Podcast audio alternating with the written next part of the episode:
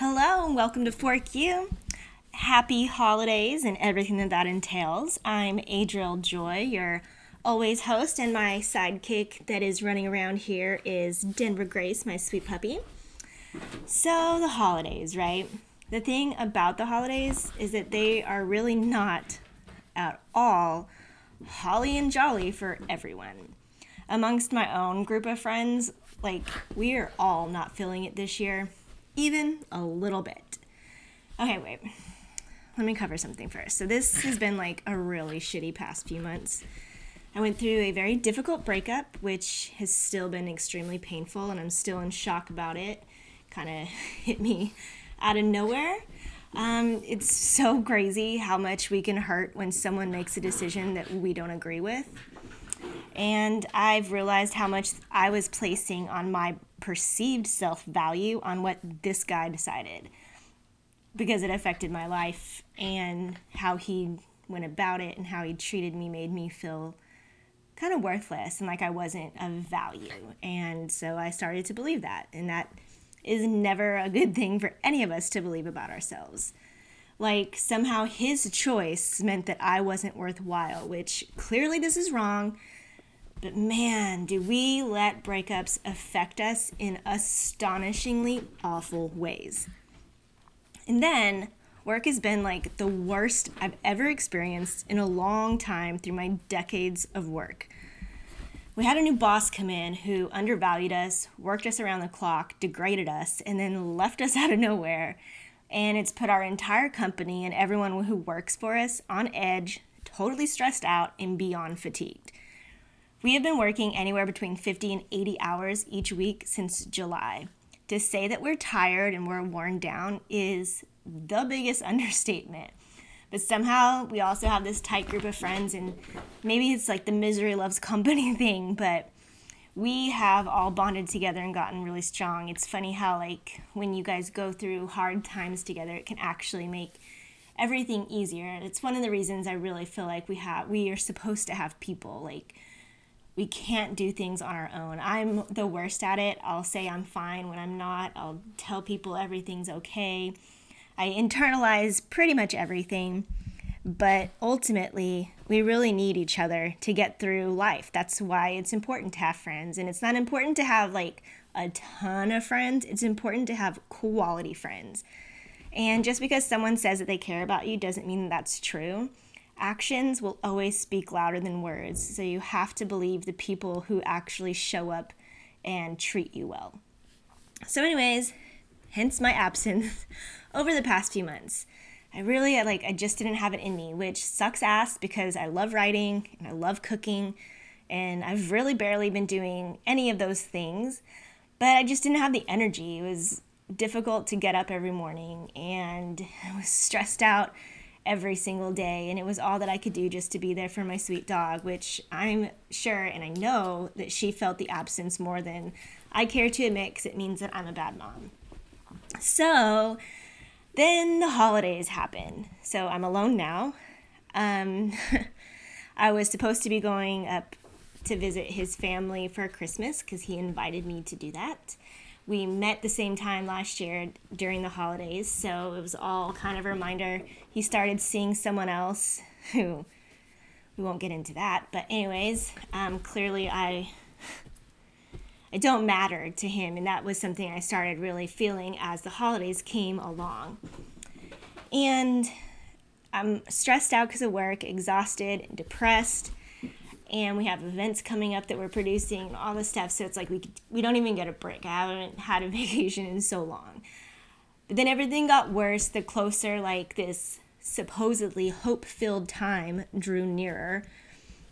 Because it almost like emphasizes all of those things that you're feeling. Your stress your depression you're feeling alone feeling less than worthy. It it just kind of pushes on that a little bit more so the past few years for me personally have been very difficult um, closes to the years um, I I guess like every year at the end of the year it kind of gets each year it gets kind of a crap deal because we're always tired and worn out. And at that point, we only really see the bad things that happen that year. But the truth is, like, each year is always filled with super good and very bad things. It's just the way life works. It's the end of the year where our vision tends to get really skewed and only the bad stuff shines through. So, two years ago, my city of Houston suffered through Hurricane Harvey. We're still rebuilding from that, but it was a really tough start to the fall. And then out of nowhere, my uh, my family we lost we really lost three members, and I personally lost two grandparents back to back. First, I held my grandma's hand as she faded away, and I was able to say goodbye to her, which is a huge blessing because not everyone gets to do stuff like that. So I'm very fortunate. And a week later, so this is all in Colorado too. So I was up visiting her, said goodbye to her, came back. When my plane landed, I found out that she passed away while I was on the plane. So I kind of did some stuff at home or whatever, and then headed back up to Colorado. And we were packing up my grandma's nursing home when my mom called. So my grandma was on my dad's side. And my mom called and let me know that my grandpa was dying. I was able and also very fortunate to go and see him and spend time with him before he passed away. Went to my grandma's funeral, went home, and as my flight landed, I went over to some friend's house and was just like, you know, sad because I love my grandma and got a call from my mom that my grandma passed. So, two Thursdays back to back, um, I lost grandparents. So, I packed back up, went back out to Colorado, um, flew in, went to the funeral.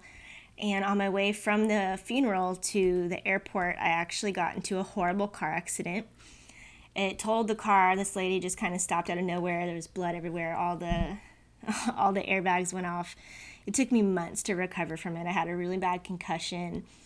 And with all the emotional strain and everything like that, that because like I said, I'm I'm always fine and I internalize stuff and I I really didn't allow myself the opportunity to grieve or to like really feel it. Um, dove in, like helped produce the funerals, like helped do certain things, like just that was how I dealt with it, but I wasn't really dealing with it. So my body was physically telling me that I needed to deal with it. And I started having seizures and blackouts because my body was like, you need to chill, you need to handle this.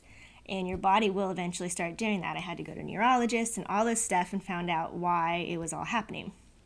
So then last year, it was the anniversary, the one year anniversary of losing them.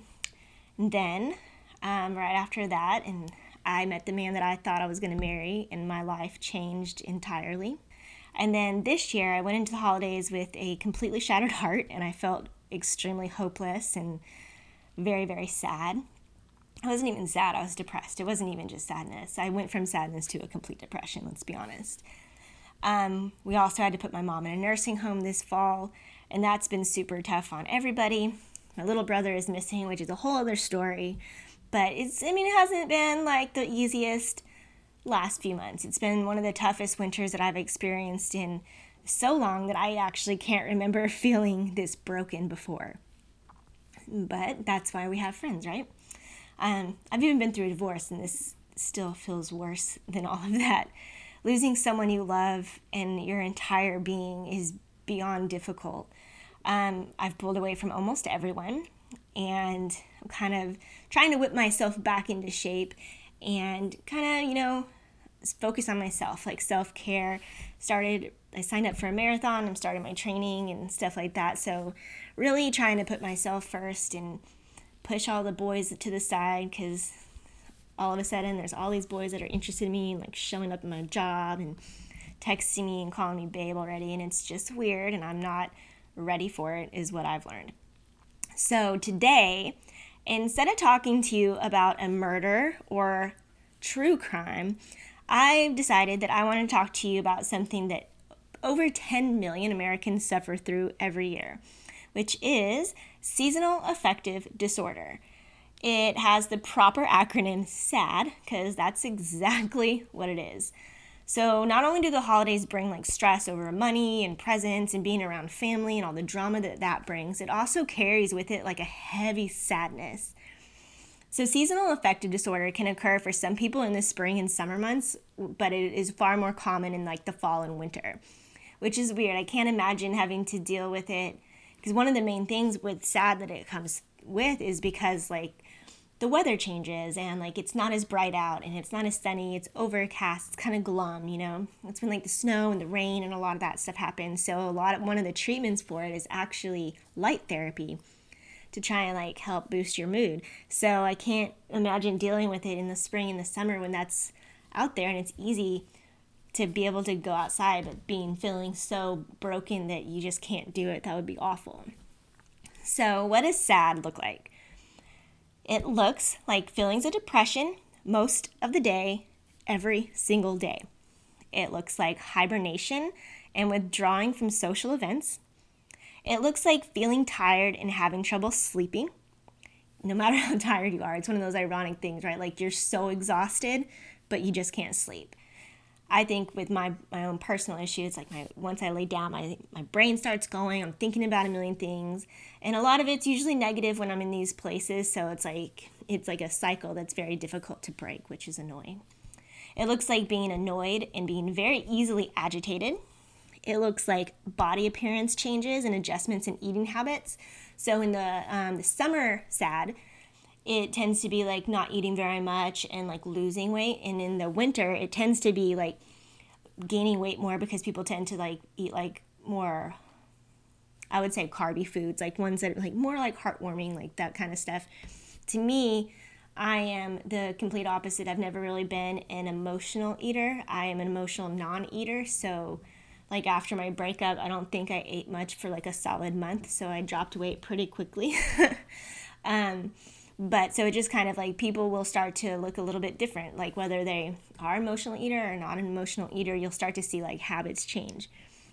It also looks like feelings of guilt hopelessness and thoughts of self-harm. So why does this affect some people and not others? Traumas that occur during those months like like i was saying with like my family dying and stuff like that can all trigger seasonal affective disorder.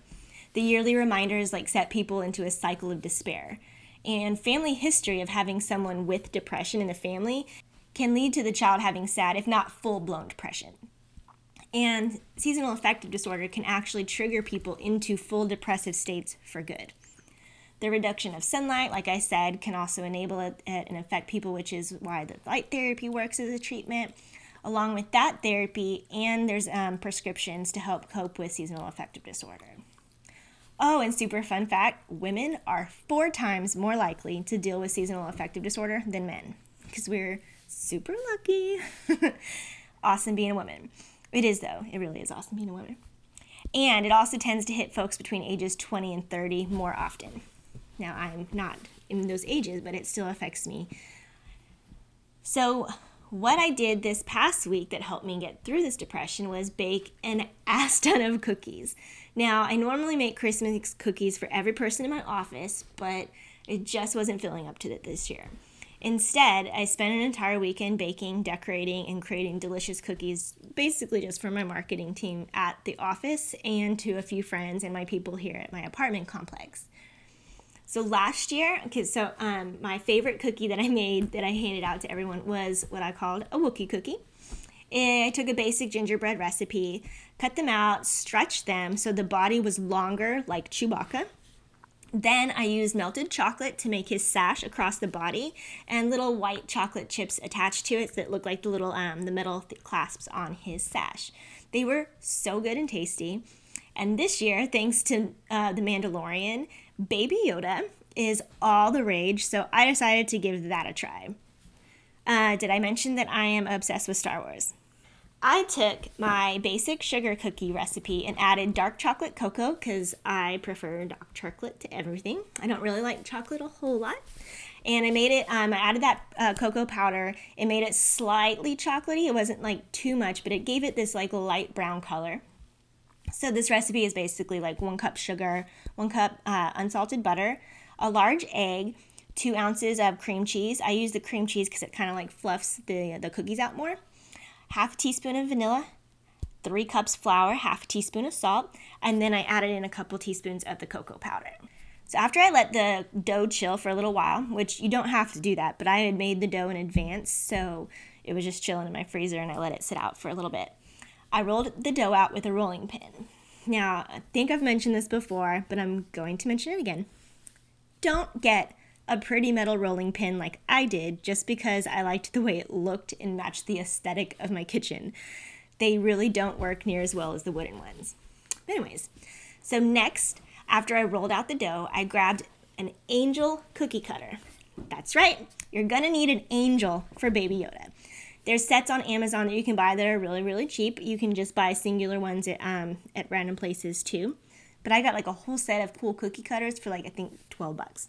After you cut them out, you squash the little head down some so it's not as tall and round it out so it looks like a tiny little head like Yoda's, right?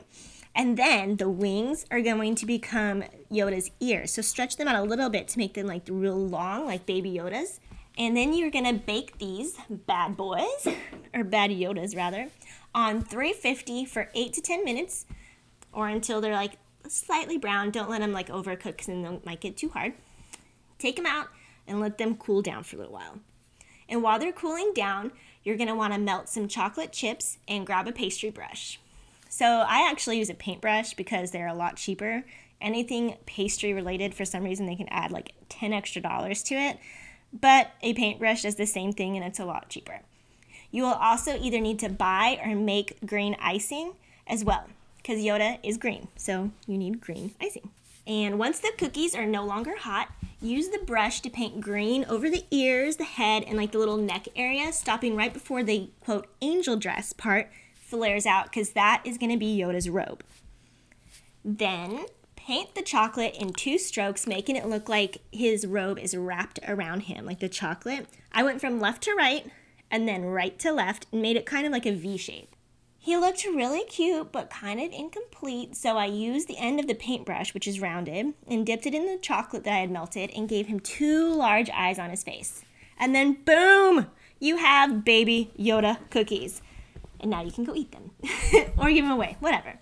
So back to the doom and gloom. So, for many years, there's been this rumor that suicides spike during the holidays, but it's actually not true. It does make sense that people would assume that due to the depression and sadness, the suicide rates would actually spike, but that's not logical to how suicide actually really works. Did I mention I have a degree in psychology? Oh, well, I do. So, looking into the stats, the suicide rates are actually consistently lowest in December alcohol and drug related deaths are highest in December and January, though, which could be a correlation between substance abuse and seasonal affective disorder, or people just going to parties or not wanting to deal with their families. I don't know. JK. Well, kind of. You know, it's probably true.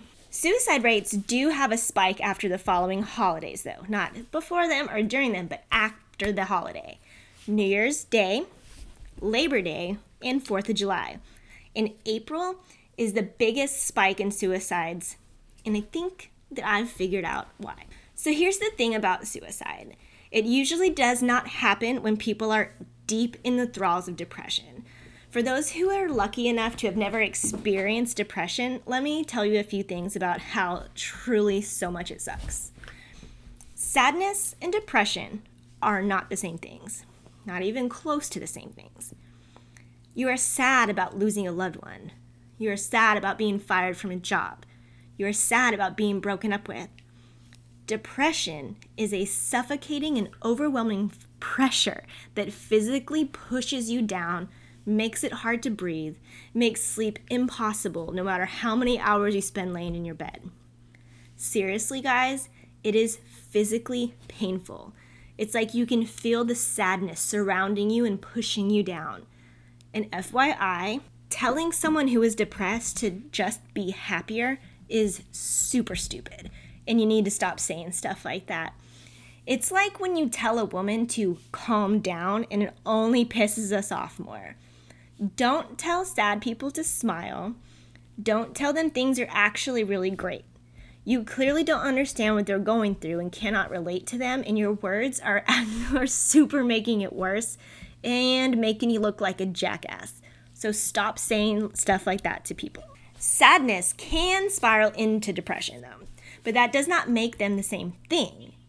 Think about going to the top of a mountain in Colorado. The air is thin, it's hard to breathe, and it's probably cold, depending on the time of year. But usually on the top of the mountains, it's cold because, well, it's high up there.